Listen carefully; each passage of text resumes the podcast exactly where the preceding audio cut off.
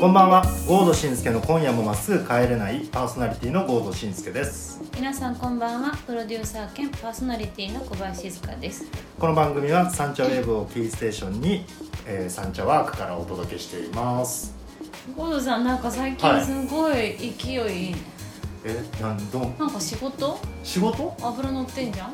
油乗ってる油、うん油浮いてるってこと浮いてない浮いてないなんかすごい忙しそうだけど爽やかにねおいっそ、うんうん嬉しいゴードさんがいい感じで忙しいっていうのがもう伝わってくるような仲になっちゃった、あらさすが、うんビンビンアンテナ張ってんだねそうそうそうなんか実は、うんうんあの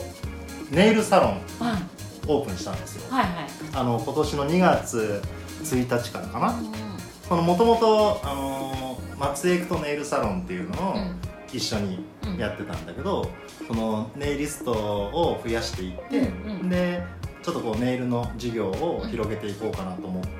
そうしてちょうどタイミングよくね同じビルの別の部屋が空いたので、うんそこをちょっと借りすてごいよねそうもう1月の20日に契約をして、うん2月の1日にオープンしま した。どうなってんのえーそうすごいねそう今回初めてそのコンテンもデザイナーも入れずにうん全部一自人分で,、でそんなことあるんだねやってみましたもうこれ何店舗目ですかあでも店舗を作ったっていうので言うと、最初のヘアサロンを作ってでその後にヘアサロンを移転した時に1個作って、でそこから松江区を1個作ってで松江区を移転した時に1個う作ーんって、でその後に色彩切りっていう居酒屋を作って、うんうんうんでその後のネイルサロンを作ったので、まあ、6回目 すごいねそうリアルビジネスのロープですねロープ ですよもう。んそうなるべくなんか三茶を盛り上げたいなっていうのもあって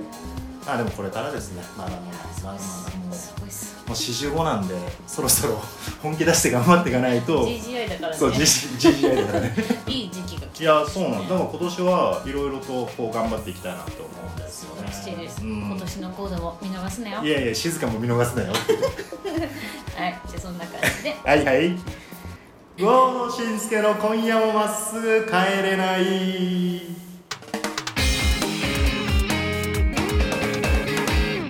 それでは今夜のゲストをお迎えします三茶ワークの運営メンバーで三茶ファーム店主の佐々木みどりさんですどうもこんばんは。みねちゃんよろしくおこんばん願いしはますよろしくお願いしますお願いします金曜日の夜は三茶ワークでみどりちゃんのご飯そう食べれるがね食べた私うちらも食べてきたもんね美味しかったで美味しすかった煮付け魚ありのがとう煮ご付ざけい美ま味しすかった焼肉美味しかありがとうございますったです早い肉もね美味しかったありねがとうございまみす。どりちゃんはやっぱラジオすっごい聞いてくれてるんですあ、らよそうしいですようん。ほぼ前回聞いてると思いますね。嬉しいじゃあこの前、うんあの交差点で会ったのみどりちゃんにそしたら「あ今聞いてました」って 言って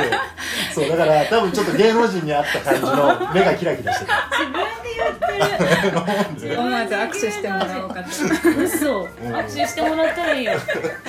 みどりちゃん聞き選定だけど今日の意気込みはどうですかあ、多分危機戦です。え、 でも。喋んなのいやじゃあまあとりあえず飲もうじゃあ飲もう飲もう飲面もう白かったなはいはいじゃあ持って持ってだいぶ面白かった開けていいよはいはい乾杯はいお願いします今日はねみどりちゃん今日は聞き選だと困るんでそう、そうです、すね。どんどん喋ってくださいでサンチャファームの店主っていうのはそうそう、うんさ今サンチャファームっていうあの店主なんですけど、意外と知られてないと思うんだけどみどりちゃん実は管理栄養士なんですよえそうなの国家資格実はうんそうなあんです。俺と一緒じゃん国家資格あ、そうですね。厚生労働省でしょもう余計なこと言わないでくれるあいいよいいよいいよいいよ久々だからさしゃべりたいしゃべりたいんだよ静岡出身であ、そうです。その後どこで名古屋に進学して、うん名古屋でそのまま、うん病院の管理栄養士やってへて、ー病院給食を運営するのを主にやってて、うなんんか800床ぐらいある大きい病院だったんですけれども、百少女800人分作るってことあ、そうです。どんな名でえどうやってかき混ぜ るのこういう工わか場るみたいな感じのああはいはいはい自動のやついや自動ではないんですよあそやっれぱがりやっぱりうんこうかき混ぜてたのああ私はう事務所でひたすら献立考えたりとかそうなんだへあとなんか、か、まあ、基本の献立があるとそれを展開していくんですよ、うんうん、なんか膵臓とかの食事は油を抜いて、うんなんあかーお肉を鶏肉のささみとかに変えたりとなるほどかタンパク制限ある人ははい肉の量減らしたりとか減塩食は醤油を減塩食に変えるとかあーあそういうあこじとゃあ最初に1個メニューを作ってそうなんですじゃあそれぞれの展開その患者さんにしていく合わせて展開していでくその職種がもう50種ぐらいあったんうでわそれを事細かく数字合わせていくっていうのやばといえでもさそれってさ一つの釜で作るんでしょあ違いますなんで治療食になるとそこは栄養士が作るみたいな感じで一応一般食っていうのが一番多いんですけどそこは本当に皆さんが想像してるような給食のみあーたいな感じぐらい大きいのでまあじとゃあめてそ作りそこままで食事に気を使わなくてもいい人すそうたでち、すねまあ、いわゆる怪我とあのかそうそうそう骨折の人とかそこまでの制限がないような食事はすごいね、うんすごいあそれが最初のファーストキャリアだそうですねなんかひたすら病院その急性期の病院だったんで急性期あの入れ替わりがすご忙しい性質の木って書いて急性期毎回毎え回ー患者さんが一緒じゃなくって聞いた毎食毎食変わるんでへーそれの病棟とのやり取りとかうんあなんかアレルギー食はこういううんこれに変えてくださいみたいな指示を出したりとかするのをやってましーたうーんえでも質問です、はいその管理栄養士を目指した時にその病院食を作りたいから管理栄養士になったのあ違うんですよねうん私はもともと料理に興味があってうんうんで親にうんうん何か資格を取れっていうふうにずっと言われてはいはいてはいでなんかそういう食事に関係するものの資格ってなんだろうなと思って栄養士があってで、まあ、栄養士よりも管理栄養士の方ができることが多いからうん管理栄養士の資格を取ろうと思ってうんって感じですあでも真面目だ調理師免許じゃなくて栄養士になったあそんうだなんかそういうシェフみたいな感じの料理は作れないだろうなっていうか自分が興味があったのがそういう感じじゃなくて家庭料理みたいな方に興味があったあのあで、栗原はるみ的なそうですねたるみたはるみはるみずキッチンみたいな緑ずキッチンねうんそうなんだそへれーそれ何年やったの病院でそれを78年やりましたうんねがっつりやってるね結構長くやって頑張なんったか後半は結構新しい子が入ってくるあとーその子の指導みたいなのをちょっとやってでも78年へーえ就職したのが二十歳とかあそうですね、うんあー2年でじゃあ専門学校はあーでもすごいなんかねそれだけ忙しいところに最初のファーストキャリアで78年やれるって結構根性あるね根性あるうんねさすがダーチの下で働いてるだけ あるねその後でももダーチがきっかけになって名古屋から東京に来るんだよあねそうですそのあたりちょっとあなん聞きかたいちょうどなんかもうそろそろこの栄養士ここでやることないなっていうか、ややり尽くした感があって転職を考えてた時に、うん私の高校の頃の友達が千田さんともすごい仲良くって、でちょうど知り合いがうんそういう八百屋の事業を始めて人を探してるって言って「来なよ」って言われて、うん、なんかすぐ言うダーチすぐ言うね なんかちょうどすぐ言うね私もタイミングがそういうタイミングだった来てしるでしょでなんかあ面白そうだなって思ったのとまああ名古屋でも一人暮らししてたしからうんもうなんかすごい身動き取れうん取りやすいというか。うん別に東京でもいいかなって思って仲いい友達もいるしそのあえそれが何年前それがあでももうそろそろ10年前ぐらいになっちゃうかもですおーすねごいねーそうだねみどりちうんあそんな長いんだゃんねはいうんあでも最初は千田さんのところに100%って感じじゃなくうんてあの八百屋になりたいわけではなかったんでまあ野菜は好きなんですけまあはどいろんな飲食店とうん掛け持ちでみたいなあ感ーじなるでほどうんうんうんうん働いてますうん半分半分ぐらいでそうかそうかでも今はがっつり店主っていうことはあそう三です茶ファームをはいやりつつ切り盛りしてるっていうさまらあに茶屋もやってるっていそうだねスーパすー、ごいスねーパー緑の状態で、ねみどりちゃんがその最初の頃最初っていうか東京来てからあの勤めたお店の中でも、うんアラスカツバイっていう中目黒中目黒でいいかなそうですねイスケジリと中目の間ぐらいにそこにみどりちゃんが勤めたか私も行ってたと思うんですよね、へーそれがいいカフェでねへえでもなんでアラスカでツバイなんだろうねそれ働いてた人に聞いてみよううんアラスカはもともと初代のオーナーが、うんなんか雰囲気で作った、うんうんうんうんなんかミュージシャンだった人なんですけはいど、はいその人がなんか雰囲気で作ったカフェでう、んでその時からビーガンのカフェだったんですよ、うんうんでツバイっていうのはうん2代目のオーナーというかあーひそれを引き継いだ人がうんドイツ行って、うんそのビーガンにさらになんか目覚めて、うんもっとなんかこだわってみたいな感じになって、でドイツ語の「なるほに」どってことで「ツバイ」っていうなるほどねずじゃあそこでちょっとドイツカラーが入るんそうですねあーあーそうだからアラスカツバイってなんかちょっとそのちぐはぐ感が可愛いなとう思っんて確かにうんそうだねアラスカドイスみたいちょっと今日ゴードさん外すねないつもだけど ねあーかわいいかわいいえー、そっかじゃあちょっとそこから八百屋に長かった時期もあったけど最近は飲食もやれてて楽しいめちゃくちゃ楽しいです、おーやめっちぱゃくちゃなんかうんいいねいいね元がその家庭料理とかに興味があって今はその定食でうんそれを出せている感じがあるので、うんなんかやりたいことができてるって感じそうですねうんで今はその料理はいつやってんだっけ週だえっと、木金の夜と、うんあと土日うはん昼からラン,、昼ランチを主にしてやってうんます、うーんあじゃあ木金土日の4日間は連続で、まあ、そ時うです間帯は違うけど、はいサンチャワークの3回で食べれるんだね、はいうんそうですえーすごいよね八百屋の仕事も楽しい八百屋の仕事もまあなんか忙しいんですけど楽しいですなんか忙しいが先に出ちゃ ったね今ねダチダチ忙しいがで先もに出ちなゃんったねかこのなんやかんやでそこそこ勤めてるんですけど、うん千田さん自体がすごいいろんな仕事をしてる人で、うんなんか毎年毎年違う仕事が私にも舞い込んでくるんですよ、うんうんはいはいはいあーこんなこんなの持ってきたよみたいな,、なうんかこういうのやってみるって言わはれいはいてやりたいうんやってみたいってなってうんって感じなんでその最初の頃は全然やってなかったメニュー開発の仕事あーそとうだねかあ最近やってたねそうなんですよそういうのもいろいろやってるんでうんなんか楽しいですようねん楽しいなっえていいよよかったなんかあの、はいダーチに言いたいことがあったら俺に言ってくれれば ないです大丈夫今日そういう回じゃあない違うんだ違うんだ、うん緑と団地は10年の中だいや、ね、いや、すごい、なん大丈か、夫そこのなんか信頼関係は、やっぱ二人を見てて感じるから。感じる俺の入る隙間はないなと思って。入らなくてい大い、い丈い、いい、夫いい。みるいちゃんはなんかはあの野菜専門じゃなかったはずなんですけど、うん八百屋の仕事して長いんでやっぱねみどりちゃんの野菜の話を聞くのが私はご飯食べてる時嬉しい気ああ、持ちそにうだね。なるしこの間ちょっと3人でカウンターで喋った時もさ、うんうんみどりちゃん野菜の話したらなんか急にスイッチオンあしあ、そてさう、なんかね、目がね、目がキッてなるんだよね。やっぱなんか目が大きく開いたよね、うんこの前この前なんだっけあ何のの話してたっけビーツの話だああビーツだ、ううんんうん、そう、ビーツの話をしてた時に、キッてなって。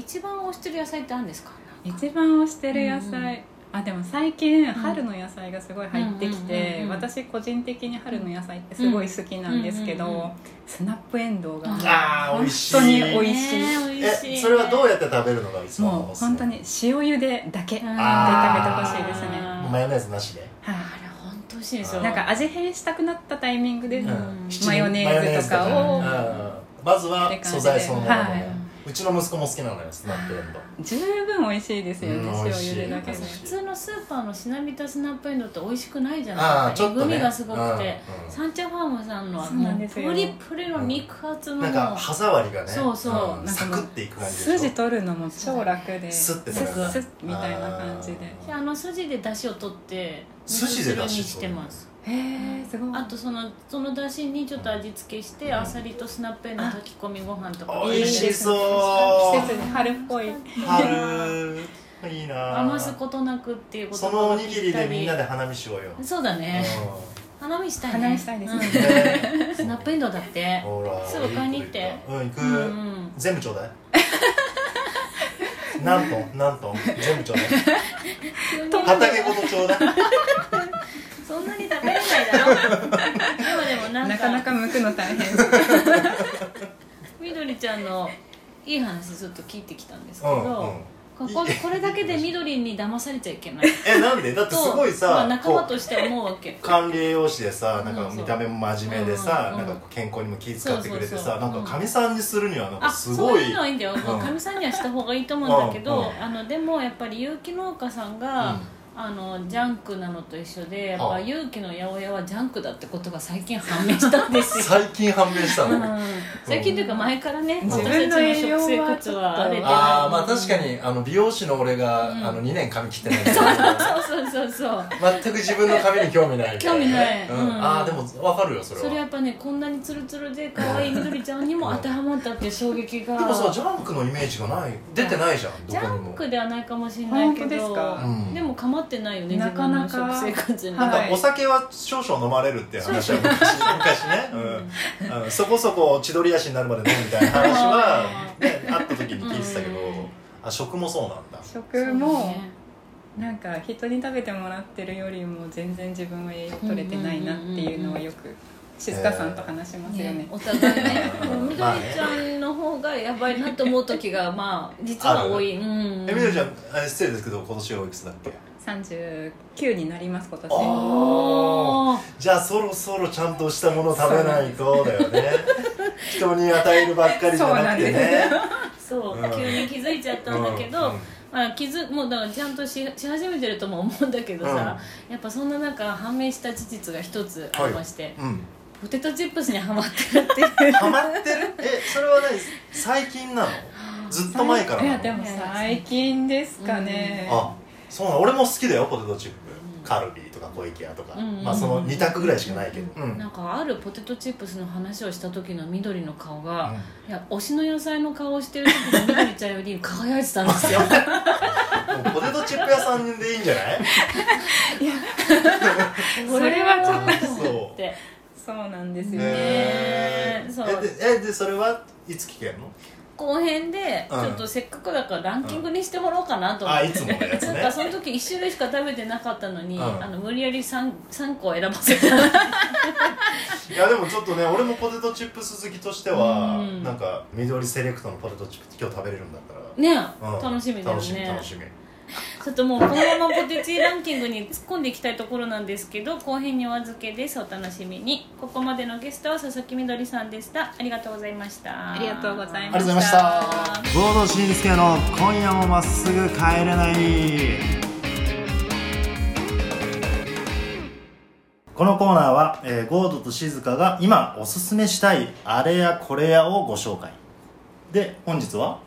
今夜すぐ読んでない一冊ですおお今夜読まなきゃいけないんだ 今夜、あまあ、今今夜じゃなくてもいい、うんうんねすぐに読んでほしいなってことだよね、うんうんいやいいと思ういいと思う、ねうん一冊ね一静冊香さん結構本読んでるもんねいや鬼のように読んでます、うんななんそれ昔からなのそうそうそう中毒みたいあー、なんか本の虫みたいなそうそう本が友達みたいな、そうそれ,、まあ、それもあるけど、うんうんそれちょっと言うとさ寂しい人みたいだから、いや だってもうにじみ出てるようるさいな 本が好きな静香さんあ多分心すさんでんだなみたい進なんでないよ心の隙間を活字で埋めてんだなって言いいう方言い方言い方だよいやでもなんかすごい、んなんかねこう文化的な感じであそうですね、ん俺は嫌いじゃないでですす最初からそう言っとい最初からそう言って まあいろいろ読むんですよ、はいはいはいはいもうな常に積んどくたまってんですけうど、んうんうんでえ私から一冊紹介紹介してくださいいくつもの月曜日っていう本ですへえーうんうんへうん、いくつもの月曜日、はいはいロブスターってニュースレターがあるんですよニュースレターうん、フリーランスの編集の宮本さんっていうのとストラテジックデザイナーの岡橋さんとあと発起人の佐々木さんって方が3人で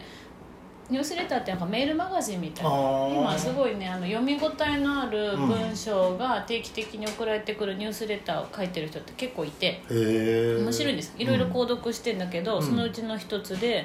あのサンチャークの編集の里見さんから紹介されて読んだ「うんロブスターレターはよっと」購読してなかったんだけど、うん本から読んだのうん2019年の3月から2021年の2年間うん、うんあのアウトルックっていう名前でそのニュースレターを配信してたのこの3人は、うんうんうんアウトルックって可愛いよねアウトルックってあのメールのメールを受け取るあのアプリじゃないのアプリじゃなくて、うんアウトルックって外を見るって意味だからあーそういう意味でつけたのかな、はいはいはいうんうんで何を書いてるかっていうとあの変化の種となるようなストーリーをキュレートするウィークリーニュースレターっていうコンセプトなんだけど、内容はもう本当にそれぞれであのし時代と社会の変化を感じるような、まあ、パンデミックコロナのパンデミックとかブラック・ライブスマターみたいな社会問題もあればなんか今日今週食べ作ってる料理とか最近見た映画とかをあのそれぞれ3人がパーソナルな視点を入れつつ向き合うなんか文章を書いてくれてるんだよね。うんあすごい自由なエッセイなの小説じゃないんだエッセイエッセイあエッセイか、うへんエえッセイ集ですあそれは読みやすそうだね読みやすいでうんで、まあ、毎毎週一応その時代の変化とうかん社会のこう情勢とかも感じて読めるから、うんなんかただニュースを読むんじゃなくってそのニュースを見た一そのキュレーションできるような感度の高いお大人がどういうふうに文章にするのかって読めるんだよね。ですごいなんかいい頭の体操になって本当に月曜日の朝に届くんですよ、あメーだルかがらそういうタイトルなんだそうそうあーいくつもの月曜日に帰ってきたうんロブスターのレターがまとまりましたっていう本です、へえすっごい面白くてね一応こう見開きでうん1ページで収まるエッセイがもうな50本入ってるからさっと読めるんですけど、んなんか私はエッセイが好きなんです、ね昔からなんか俺前に一冊紹介してもらったやつ、うんあーあのカメラマンさんのカメラマンさんのねあれなんだっけ、うん題名なんで僕に聞いたんだろうあそれ、ううんん聞そくれ僕に聞くんだろううんあれもねちょっとしたエッセイというかそうですね、うんうんまあなんかそのツイッターかなんかでね、うん他のユーザーさんからの質問に対して、うんまあ、結構ズバッとね、うんその人の考えをそううん書いてあって、うんまあ、それがこうもともとあれ何かで連載されてたんだっけ、そうですあのケイクスっていうウあェそうブだメそデうィだアでうん、やってましたでそれを一冊の本にまとめてっていうのがね、うんなんか何種類かああいう系の畑野さん出されててねそうですそうでねす、うんそう俺もだからその静香さんに紹介されて、うん結構すぐ買っうて、んう飲んんだらなんかねハッとさせられる内容があるんだけど、うんでもやっぱあのあの人のななんていうのかなそのハートフルな部分とかね、うん人に対してのこう真摯に向き合ってる部分とか、うんなんかその人のために考えてることとかっていうのがすごい考えさせられる本だなと思って、そうだよね、うん、だからあやっぱ静香さんちゃんとしてんなと思っ たねでまた一応褒め褒めの段階にあ入ったそねうそう一回ね褒めの段階入ってねなんかでもそういうひ人の視点を、えー、と社会自分も知ってる自分もシェアしてる社会問題に対する感度の高い人がその人の視点で書く文章っていうのはいっぱいいろんなのみんな読んだ方がいいと思ってて、なんか最近やっぱり長い文章で表現をしたり自分の言葉で説明するのが苦手って友達とかにもよく言われるし。うんうんなんかそれは多分普段まあいろんなこと考えてるんだけどそれを自由な気持ちで文章にするのがうんちょっと恥ずかしかったり、どういう状態までなったら文章として外に書い出していいのかよく分かんなくなってるのかなと思ってて。もうそのなんかいくつもの月曜日の中で誰か3人のうちの誰かがうんやっぱり自分自身がなんか作家として今まで活躍してきたわけじゃないからうんうんうんなんかこれでいいんだろうかと思ってエッセイとはそもそも何なのかを調べたんだってへえそしたらエッセイとはっていうのでいろんなあの定義があっててきたんだけど、その中になんかフランスの思想家でミシェル・ド・モンテーニュって人が自分の文章初めてエッセイって言ったんだって、ああモンテーニュモンテーニュは知らないでしょ、えでもちょっと哲学者の方本じゃ当そうなんだ多分思想家、うんよく知ってるないねそうそうそうモンテーニュそのモンテーニュは思考を文章にする自由な試みって定義したんだって、なるほど自由でいいね確か自由な試みだから、ちょっと試してみたっていうだけで全然よくに、て、うんであと西加奈子さんって小説家が、えーと「この話まだ続けますか?」っていう超面白いエッセイ書いてるんですけど。へえあもうタイトルが面白いねそうそう、んその人くだらないんだろうね大阪の人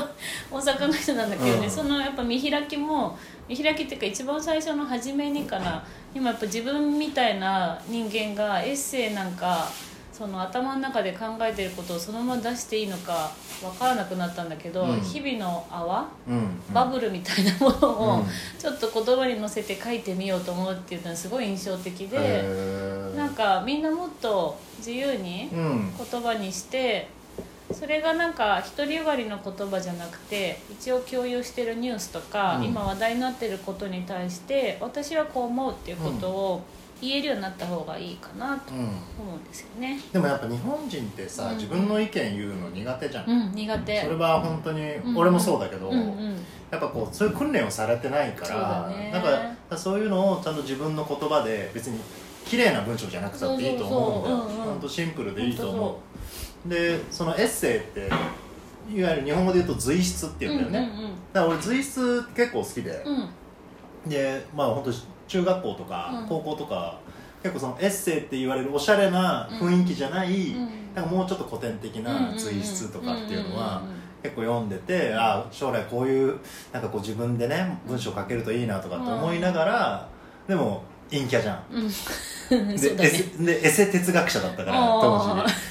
時だからなんか家のワープロ使ってなんか「新幸福論」っていう新幸福論そうやばい人だあねそうそういきなそれをりそういうとこに行かないように日々の心を言葉にするんだよあそうなのそうそうそううん俺の一番最初に書い思たの想をは作ろうとしている新幸福 論っていういやばいよ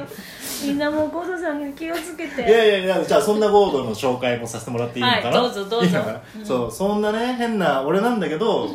その俺を、まあ、作ってくれたというのかな、うんすごいなんか心に刺さった俺はまあ難しい本が読めないので、うんうん絵本なんですけど、うタイトルが「大きな木んうん、」これ名作ですよね緑色のねそうそうそうそうリンゴがなんか落ちそうなやつみんなが大好きなそう色ですねだからこれ結構でも俺あ作者がねシェルシルバスタインっていう、うんうんうんすごい言いにくいんだけど、うんうんうんさっき4回ぐらい練習うん、して、そうだね聞いてた何シルバスタインシェルシルバスタインだから別にシェルは言えるでしょいやシルがうまく言えてない気がする嘘シルって聞こえるシェルほんでまあ多分まあみんな知ってるとは思うんだけど、うんうん意外とでもね知らない人もいて、うんで俺その一時期絵本を誕生日プレゼントうで、んあの送ることがうんハマってた時期があって、おーいいね大人になってからねいい趣味だもねう20半ばぐらいから30ぐらいまで,、でで自分が読んできた絵本でなんかその人に読んでもらいたい絵本、スイミーとかさあースイミ本当ーに、ねそうそう、うんもう本当そういう王道なやつうんをあの買ってで大きな木っていうのを、まあ、ある友達にあげたんだけど、へーその子を見てたらなんかちょっとリンクしてて、うんで内容っていうのが、まあ、その木と少年の話なんだよね、で木がまあまだまだその細くて背も低いような木がで少年も、えーちっちゃい時からその木と一緒に遊ぶんだよね、で木に登って最初は登ったりしてでその後木が成長してくれば木をブランコにしてうん遊んだりとかうんで時には彼女を連れてきてうんで木になんかこう名前かなんか彫ってるのかな、うん確かね、でなんかそのそれぞれなんかその少年はただ純粋にうんうん木と遊んでたんだけど、そこには木の気持ちが書いてあって、で木って喋れないけど、うんなんか少年とそうやって一緒に入れることで木はもうそれだけでよかったうんうんで少年はね本当にただの木だから途中で木を切ったりとかさ、でなんなら最後なんかこう木を切っていかだにしたりとかうんうんででもそれでも木はそれでよかっただから少年とか、まあ、少年から青年になって、うんその人が、あの自分っていう存在で幸せになってくれることで自分も幸せです、うん自分は何もできないけど自由になんかこう、ね、自分のことを使ってくださいみたいな,、うんなんかそういうメッセージを感じてなんかこう人に寄り添うとか人のために何かする自分が傷ついても誰かが喜んでくれたらいいとかっていうのは、うんなんか当時二十歳ぐらいかなこれ初めて読んだのが、そそれまではそんな気持ち全くなかったんだけどなんか自我が強くてうん自分が自分がってなったけど、なんかこういう人になりたいなと、うんその木の木の側ね、うんで最後はその少年も年を取ってて取ってってでその本当ヨボヨボのおじいちゃんになってその切り株に腰掛けるんだけど、なんかそこで初めてなんか木と一体感になってるんっていうような絵に俺は感じて、うんちょっと泣けちゃうんだよね、うんなんかわかんないけど、うん全然文章も一個一個短いし、うんうん絵もそんなにすごい写実的に書いてあるわけでもなくて、いわゆる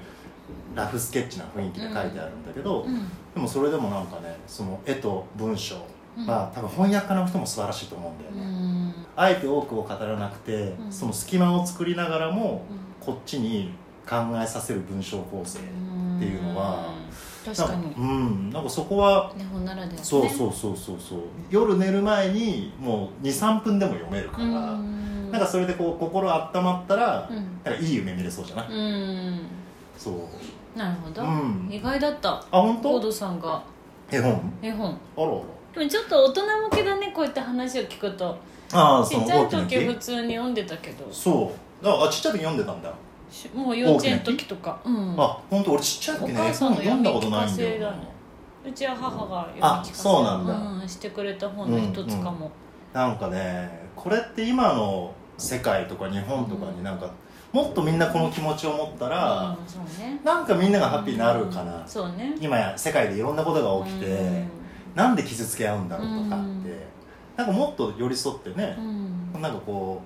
うなんだろうねなんかちょっと寂しくなっちゃうよねうん今なねんかちょっとジョン・レノンみたいに見えてき たなんかみんな嘘もうラワバインズドオーラバンバドハッピーで行こう、ーワイズオーバーって言いたいよねいや言うべきだよ本当だよ 本ね本当だよね当にハッピーな本読んだ方がいいし、うんうん自分の気持ちは言葉にできた方がういいんね、うんだからもっともっとみんなねなんかこう生きてるんだったらやっぱり自分の意見とかねそうねね隣の隣の特別な人だけでもいいし、そうね別に独り言だっていいし、でもやっぱり口から発することが俺はすごい重要だとうん、そ思うってだてねそうだね、うん、やっぱ考えてるだけだとなかなかねね変わってかないよねそうだね、うんなんかいい話しちゃったねしちゃったね、うんまたねもっとくだらない本今度選ぼうね